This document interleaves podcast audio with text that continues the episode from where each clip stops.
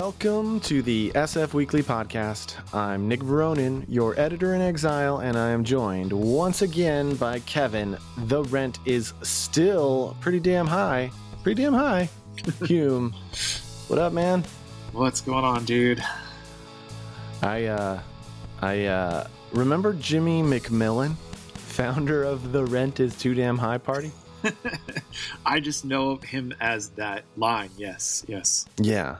Do you remember what he looks like? He had great facial Oh, hair. He had like Dude Sculpted. was dude was, you know, put together. He had like a really manicured goatee, right? And extremely long white but like well maintained hair, right? Yeah, and wrong? mutton chops. So like, and Oh, but there yeah. was a deline. It wasn't a full beard. There was a delineation between the mutton chops and the goatee, and like it was crisp. I just Yeah. I'm, I looked at it, it was like a real crisp line. He got. Yeah. Anyway, he's a New Yorker. He got Uh, he attempted to run for mayor of New York and governor of New York back in the day, um, 10 plus years ago. And uh, I bring it up because I know that you've been starting to look at, at new pl- places to rent. And um, I know also from our reporting at SF Weekly that over the past year, rents have dropped all over the Bay Area, but I suspect the rent is still too damn high. Am, am I right? Yeah, you're you're you're correct. Um, prices have definitely been on an uptick. Uh, I mean, I don't, I didn't pay attention to what was going on exactly during the pandemic with prices and whatnot, but um, you know, there's a trend on on Craigslist um, with a lot of apartment, uh, nicer, newer complexes, kind of promoting their their rent prices as much lower than they really are by advertising Ah. like you know 10 weeks free live I've 10 seen you know that type of stuff um and i'm sure you know since you fair, fairly recently moved um you know they're they're trying to sneak in like you know with like a maybe like five or six hundred dollars under the normal rent prices and then they gouge you after the fact i think Yeah, it's it, they get you on the back end. It's bullshit. yeah. So that's definitely the thing that I've noticed the most. I'm like, ah, these are, you know, they're trying to get people into these new swanky places and trying to see what, you know, there's there's are other things out there that are, you know, a bit more cost effective and and and are good. So I've been I'm trying to look for like little diamonds in the rough like that, you know. So I don't know if I realized that that was relatively new. Um, I don't know if because it's new. I'm just noticing it. Well, maybe it is. Yeah, for- maybe it's not. Yeah, I have yeah, the free rent, the the months of free rent, but then you pay that rent later. Yeah, I mean, it, I think it's sort of like you you sign like an extra long lease, like a 15 month or an 18 month lease, and they discount your rent, and then they jack it up after the terms of that decrease. Yeah, I it's a bait and switch. God Yeah. damn it. Yep. So I'm I'm doing my damnedest to try to find something that's uh you know much more affordable for um let's say a journalist salary.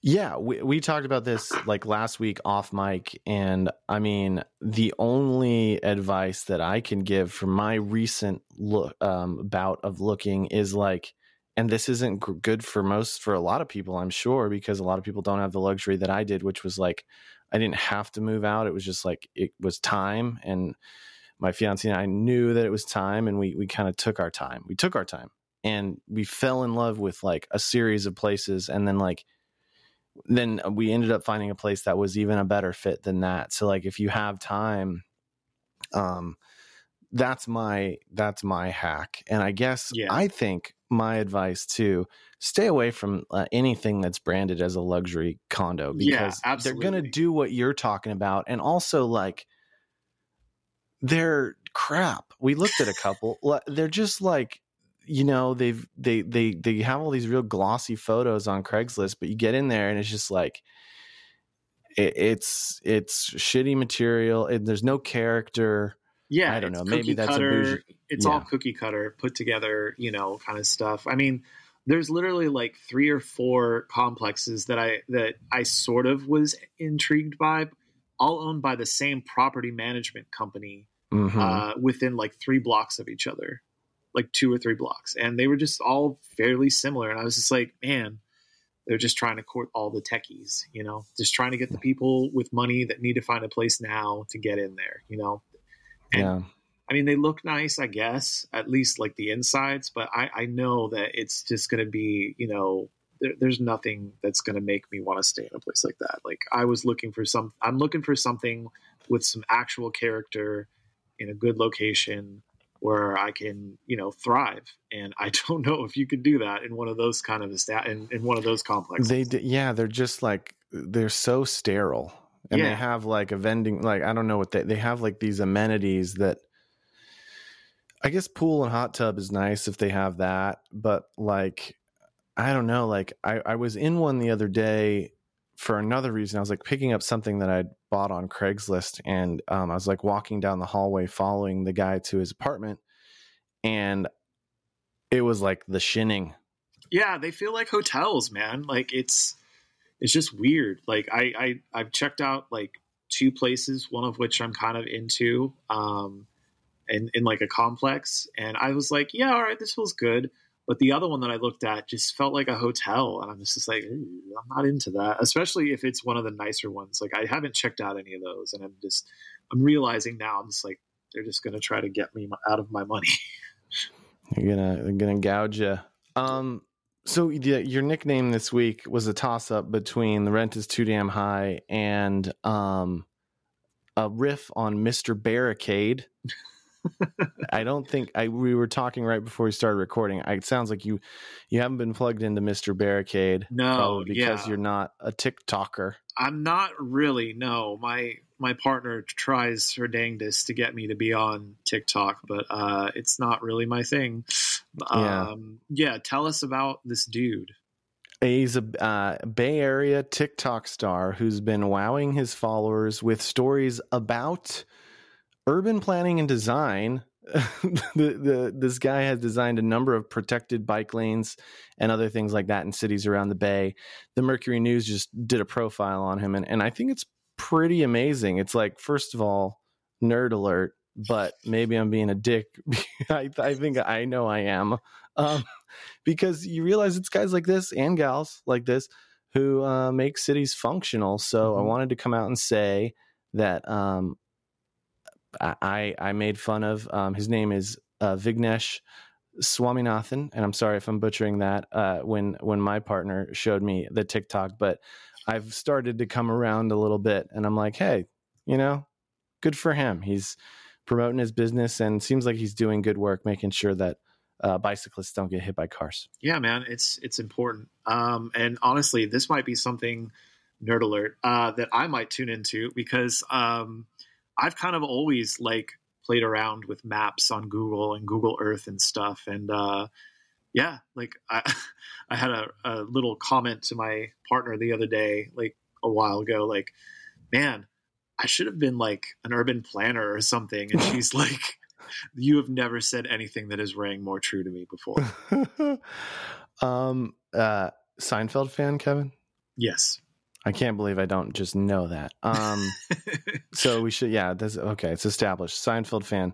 Um, remember George uh, always was saying that he wanted, he was an architect, Art yes. Vandelay. Vandelay Industries. And, and there was the, um, there was the episode where like he had, uh, uh, Susan had died. They had the foundation mm-hmm. and like he was, they brought on like a kid that George really liked for like some fellowship or so, they were going to sponsor him in some way. Yeah, yeah. And then the kid uh, it pissed George off because he went up to George saying he wasn't just want to be an architect, he was going to be a city planner. Yeah. Yeah, went yeah. off script. George lost it. oh, oh, yeah, man. Ugh, maybe I should have been a city planner. I don't know. I got to tell you though, Kevin, one thing about maps. They won't love you like I love you. Aw. Yeah. I love you too. Dude. What's that song about? I have no idea. Hmm. Anywho, um, on the urban planning note, uh, we are going to take a quick break and then uh, talk to our resident urbanist, Benjamin Schneider, staff writer here at SF Weekly, for a, a actually very serious story. His cover story this week is on a uh, on a deadly serious topic. In fact, the overdose death crisis currently gripping San Francisco and the drug at the center of it, fentanyl. So um, stay tuned. We'll be right back.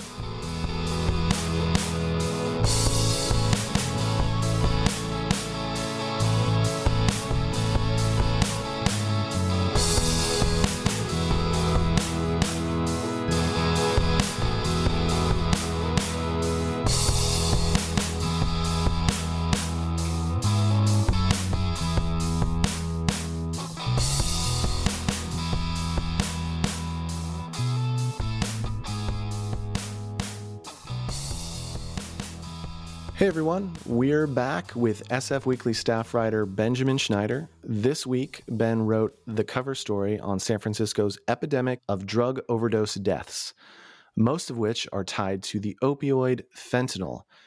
As Ben reveals in his story, in terms of the death toll, drug overdoses in San Francisco have claimed several times more lives than COVID 19 over the past year.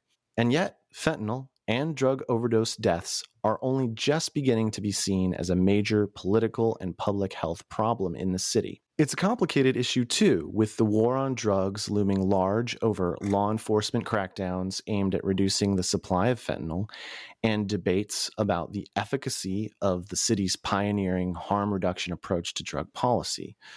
So, uh, welcome, Ben. And first off, can you describe how bad this epidemic of overdose deaths has gotten?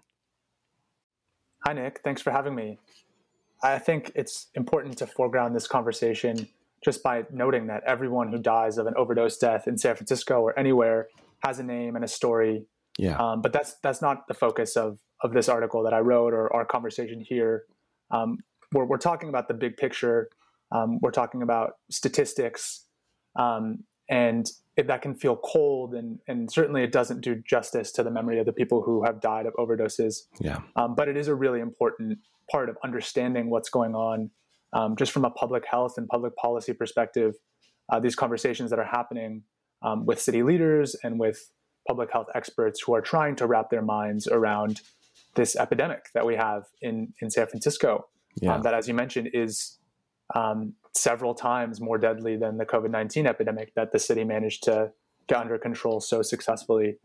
Um, so, just to, to give you a sense of um, what's been going on with fentanyl, um, I, I want to just present some numbers here. Um, so, overdose deaths in 2020 in San Francisco topped 700, um, and that is triple the amount of overdose deaths that took place in uh, 2018 and many, many times uh, the number of deaths that were happening in um, the 2010 through 2012 uh, era. Um, and by comparison, there were just 230 or so uh, COVID 19 deaths in San Francisco in 2020. So you can see how big of a difference that is.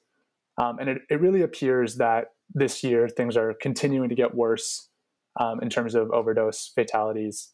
Uh, there were 203 overdose deaths in San Francisco between January and March, um, and another sort of valuable comparison here can be the number of homicide deaths in the city, uh, which was nine in that period. So you can really see from those statistics just how severe this opioid crisis is in San Francisco, how many lives it's claiming. Um, and as I discovered in reporting this story, um, San Francisco is really in in the top tier of uh, cities that are dealing with this crisis. Um, I had public health experts tell me San Francisco looks like Dayton, Ohio, or Lynn, Massachusetts, these working class parts of the Northeast and Midwest that were hit really hard by the opioid epidemic a few years ago. Um, now San Francisco is kind of in that role in terms of the national picture. Um, and I think it's also important to note just as San Francisco is going through this, things are deteriorating elsewhere too. Um, so across the country, um, opioid or overdose deaths, largely driven by opioids um, like fentanyl, went from about 50,000 in 2016 um, to 72,000 in 2019 to then uh, in, in, the 12 month period from September 2019 to September 2020 to about 90,000. So it's it's almost like a an exponential curve of um, increasing deaths across the country and in San Francisco. Yeah, and your story um, and your reporting um, attempts to unpack, uh, you know, the the issue from a nationwide standpoint, um, but also looks at at San Francisco and and tries to answer how it got so bad in San Francisco. Why is San Francisco such a hot spot right now? So. I know you probably don't have every, the the entire answer. It's a complicated question, but but how did it get this bad in San Francisco? Yeah, well, I think the key point here is that uh, we we still don't really know. I think public health experts are still trying to figure that out because, as I mentioned, it's been it's been rising so fast uh, the overdose deaths. Um, but I think some important context for starting that conversation is um, that just a few years ago, back in in 2010, uh, San Francisco really was uh, seen as a leader in bringing down overdose deaths. Um, and we had, uh, we basically were the standard bearer of this, uh, the progressive harm reduction approach to drug policy, which basically um, the idea is that uh, instead of approaching people who are using drugs with law enforcement, um, you approach them with treatment and with uh, methods that that they can use um, to to reduce their risk when they're using drugs. Um, and you know, in all by all metrics, that really worked at reducing fatalities from um, from of, of, drug overdoses. Uh, in 2000, there were about 120 overdose deaths from heroin, um, and by 2010, there were 10. So that was really thanks to this harm reduction approach that San Francisco pioneered, and um, the city government really got on board with it and, and funded a lot of services that that carried out that mission, and it worked. Um, but then uh, basically, it, it, appears that as fentanyl has come along, it's it's uh, messed up that equilibrium, and the sort of mix of uh, drugs in the market has been disrupted, uh, and fentanyl now takes up a bigger and bigger uh, slice of the of the drug market pie, and in tandem, these overdose um, deaths are are rising. Yeah, so so one of the questions that um, you know we both worked on, I think, in in in, in a back and forth way on this story was was explaining what fentanyl is and why it's so deadly. You know, um, we we hear um, sometimes stories um, in in in media outlets that are a little bit more um, short form, like perhaps your nightly news um, broadcast. Uh, of you know one that comes to mind was that a, a police officer pulled over um, somebody and, and there was like a cloud of fentanyl smoke in the car and the police officer also started to overdose um, now I, I, know we don't talk about that ex- exact instance in this story, but there is like a lot of fear around fentanyl, and and for good reason. It's it's incredibly potent, as you talk about in your story. But um, you know, there, there are also things that people may not may not understand about fentanyl, and maybe maybe don't even fully understand about the opioid crisis. And we we wanted to kind of to unpack that a little bit. So what I'm saying, what I'm building up to here is is is what is it about fentanyl that's so deadly? What is it and, and why is it so deadly? Yeah, so fentanyl is an opioid, meaning it's um, made of the same chemical, the same molecules that uh, you see in uh, the opium uh, substance derived from poppies, poppy plants. Um, and so it's in that family of substances. Um, and essentially, it is the the most potent form of this um, type of, of drug. Um, in, in our story, we use this uh, metaphor that's imprecise, but I think helpful to understand how fentanyl fits into the, the picture here. Um, if, if, raw opium is like beer, um, codeine and morphine are like wine, heroin is like whiskey, then fentanyl is like uh, 195 proof white lightning. So it's basically the most potent form of this drug that is is seen in, in a normal regular basis on on the streets in the U.S. Um, and so that fact about fentanyl kind of informs everything else about it. Uh, basically, it, it, requires very little of the substance to actually get high. Um, so you have to, to, to dose it out. Um, you're often dealing in micrograms of the actual substance. So that makes it very easy to overdo it. If you're, mm-hmm. you know, a couple granules here and there, um, when you are either shooting up or smoking fentanyl, could push you over the limit to overdose. Um, yet another way that fentanyl is driving deaths is particularly in other parts of the country. Actually, less less so in San Francisco, but this probably happens here too. Um, fentanyl is actually cut into drugs like heroin or cocaine, um, or sometimes even meth, um, because it's got this white powder form that other drugs also often often come in. Mm-hmm. Um, in. in California, interestingly, heroin usually is in this black tar form, so it's hard to mix it with fentanyl, um, and that's partly why fentanyl is not usually um, is fentanyl is more often sold as fentanyl here rather than mixed into other drugs. Um, and then, of course, uh, people also will will take fentanyl simultaneously with other drugs, specifically stimulants like meth, um, because it is so potent that once you've taken it, you can basically uh, disable yourself, and and you you can't do anything other than lie down. Um, so if if you take meth alongside fentanyl, you can actually function during your high. But then that, of course, can also elevate your risk um, of, of overdosing if you, or you know on, on both of those substances potentially. Right. And um, as I understand it, um, you know, we started hearing about fentanyl in the news f- five, six years ago. Um, and you mentioned San Francisco's heroin supply is primarily this, um, what's known as black tar. Um, it's manufactured in a in a slightly different way than the heroin that tends to come in the East Coast. I think that, uh, as I understand it, has to do with supply chains um, and and where the the heroin is coming on the East Coast versus where it's coming on the West Coast.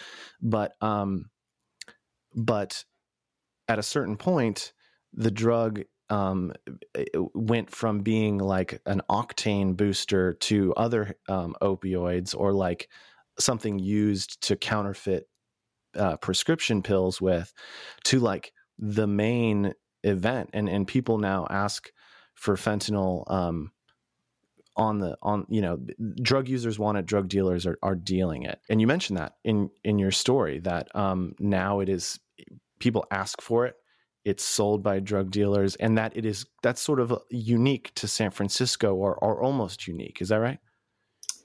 Yeah, and I think that's one of the sort of mysteries of, of what's going on here, um, of why San Francisco is seeing so many overdose deaths. I think one reason behind that is because fentanyl is really easy to transport and smuggle um, because it, it, takes so little of the physical substance to actually um, get get an individual high. So you can, um, you know, bring a, a, very small amount with you in your back pocket essentially and, and make a pretty good amount of money um, selling it on the street. Um, I think uh, another issue, another reason why fentanyl has its own supply is that um, you know once you start taking it, uh, it sort of sets in motion this uh, this chain of of events where uh, that that becomes sort of what you get used to in terms of that level of potency. So and that tolerance, yeah, yeah, that tolerance. So it, you know, other kinds of opioids might not satisfy you anymore. Um, and of course, the the danger there is that um, you know, if, if, fentanyl is is the only substance that will satisfy your cravings, uh, it's it's a ticking time bomb because mm. um, you know, just as I said, you know, a couple granules too much here and there, um, and and you you could uh, kill yourself. Yeah. So um, so you we've set the scene here for for why um, this is so deadly, and and you've set the scene that this is clearly a big problem, specifically in San Francisco. Um, it's a growing problem across the nation, but San Francisco is one of these really troubled hotspots. What is being um, done to address it, and and who are these? Who are the players um, trying to tackle this problem? So there's definitely more that can be done um, in this universe of harm reduction efforts. Um, and, and, there's a lot happening there that is almost certainly saving a lot of lives. Um, this organization called the Dope Project uh, gives out uh, canisters of Narcan, which is a uh, overdose reversal drug that um, you can administer to someone who's overdosed via a nasal spray and and usually revive them.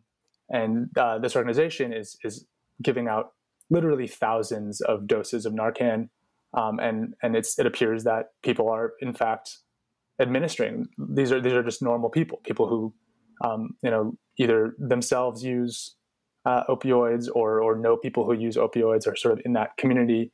Um, they are administering thousands of of uh, overdose reversal drugs, in addition to paramedics and police who are also doing that. So so those efforts are expanding, and certainly um, a lot of people want to see that expanded even further. Um, and that's that's part of what uh, Supervisor Matt Haney's package is going to do, getting more Narcan into the hands of SRO workers, training them on how to use it. Um, that's that's certainly something that's on the horizon.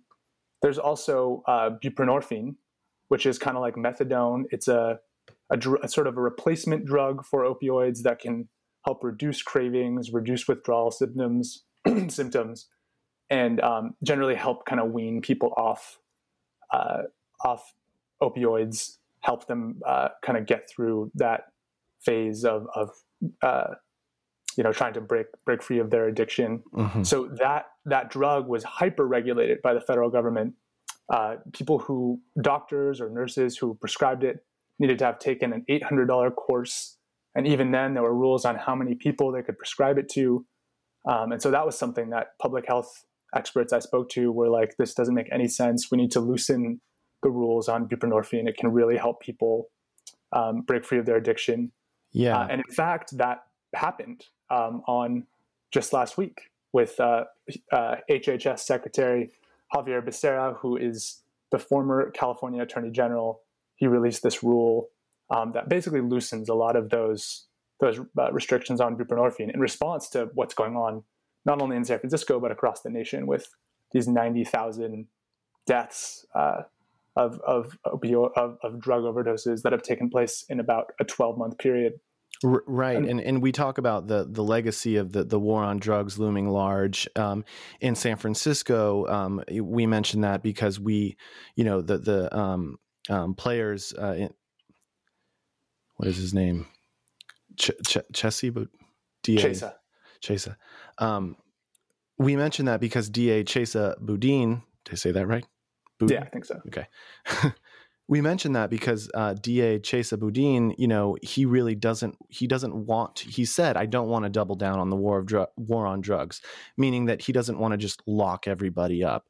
Um, I think drugs like buprenorphine and and methadone before it, um, because of this country's view of, of of drugs were like well this is this is itself a kind of opioid it's a hmm. replacement it's not it's it's not a cure. You're robbing peter to pay paul. I don't know if i got that metaphor right but um but but this this view is is changing a little bit. And i heard a very interesting interview on npr and i don't remember the names of the people that were involved but um this um, one organization was was looking into um, the question of well, if more buprenorphine is prescribed, isn't it just going to get diverted and, and get and end up on the street and, and other people are using this drug to get high? And um, the woman said, well, yes, that's true.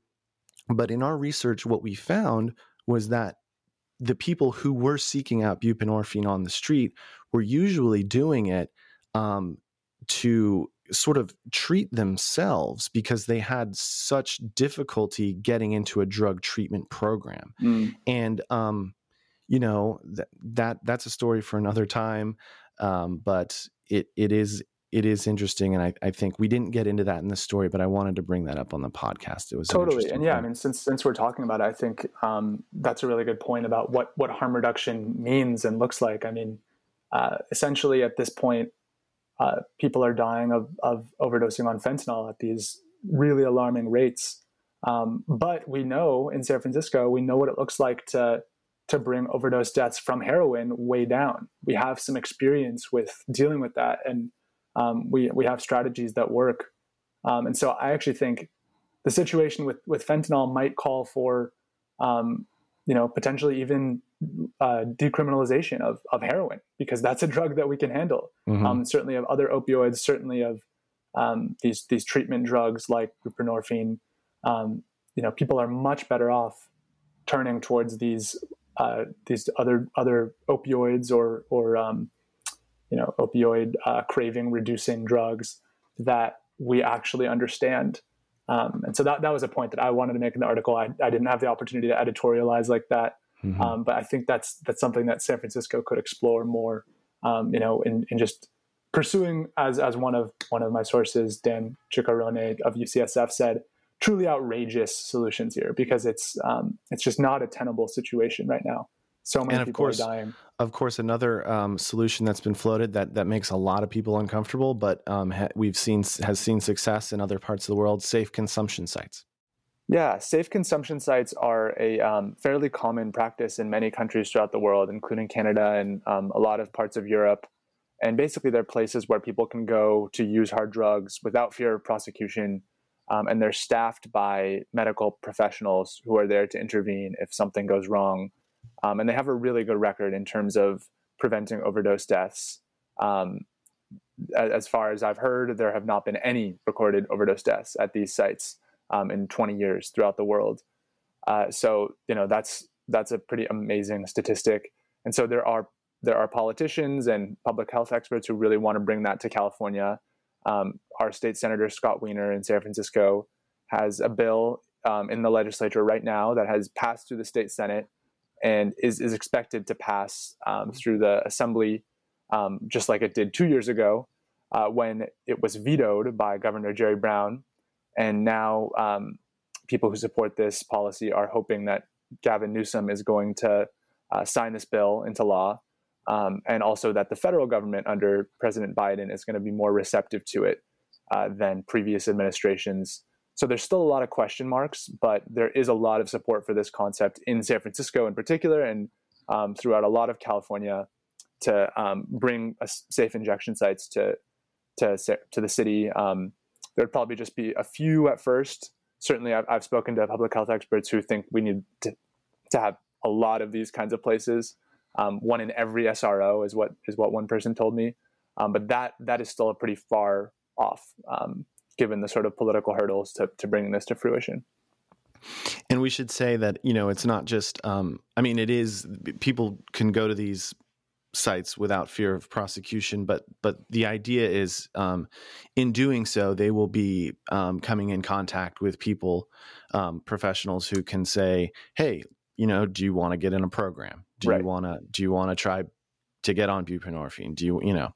Um, so like that, you know, that is that's part of um, these safe consumption sites. Um, there's a lot more serious talk right now about um, the supply side of fentanyl, the so-called supply side, um, which um, you know means trying to lock up every drug dealer and prosecute even you know users potentially to scare people from from using um, and that's been a historically fraught approach that's uh, you know um, associated with the war on drugs which disproportionately um, targets the disenfranchised particularly people of color um, w- what can you tell us about that though because because of what's been going on with fentanyl um, even in a very progressive city like San Francisco, people are starting to be like, look, we might be giving these people too too much freedom.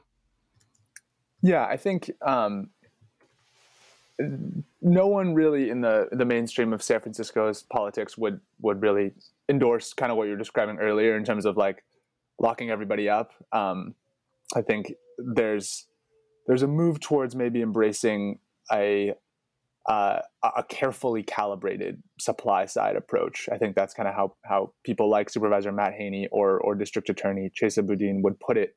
Um, basically, that you know, with this wariness about what happened with the war on drugs, where so many uh, Black and Latino men were incarcerated and and put in prison for very long times, that really devastated communities throughout America.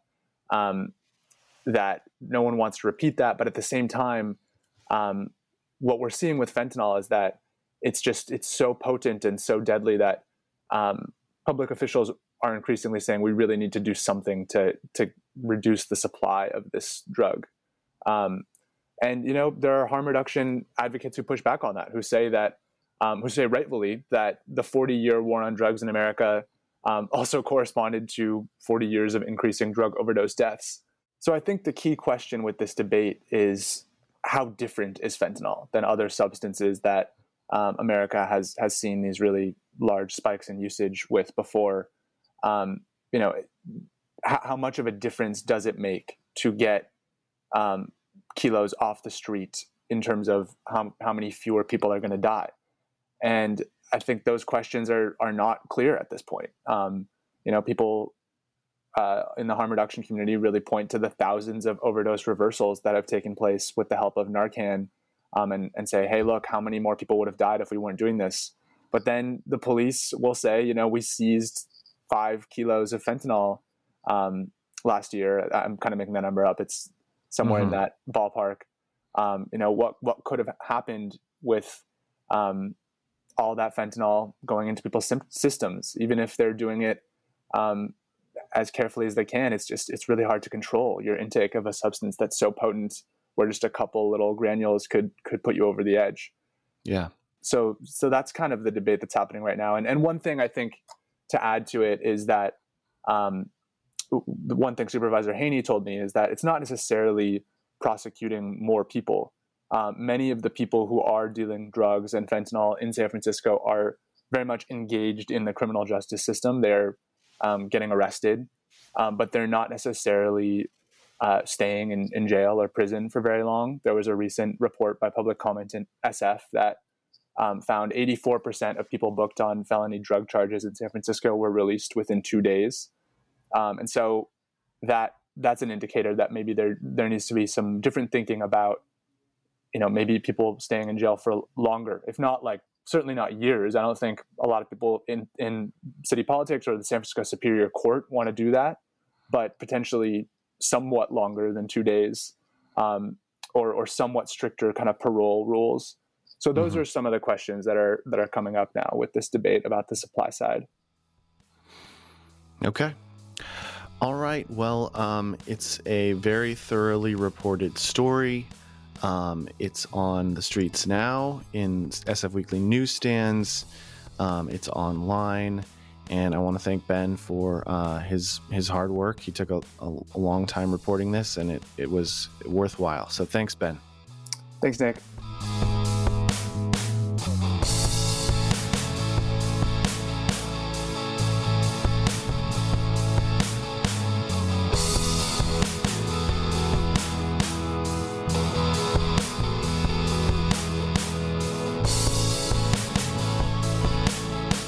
Thanks so much for tuning into this week's edition of the SF Weekly Podcast. The episode was produced by me, Nick Veronin. Our inimitable co host is Kevin Hume. Our audio engineer is Mike Huguenor. For more hot takes, deep dives, and alternative views on San Francisco news, go to our website, sfweekly.com, subscribe to our podcast, and pick up a copy of this week's paper. Thanks so much for tuning in. See you next week.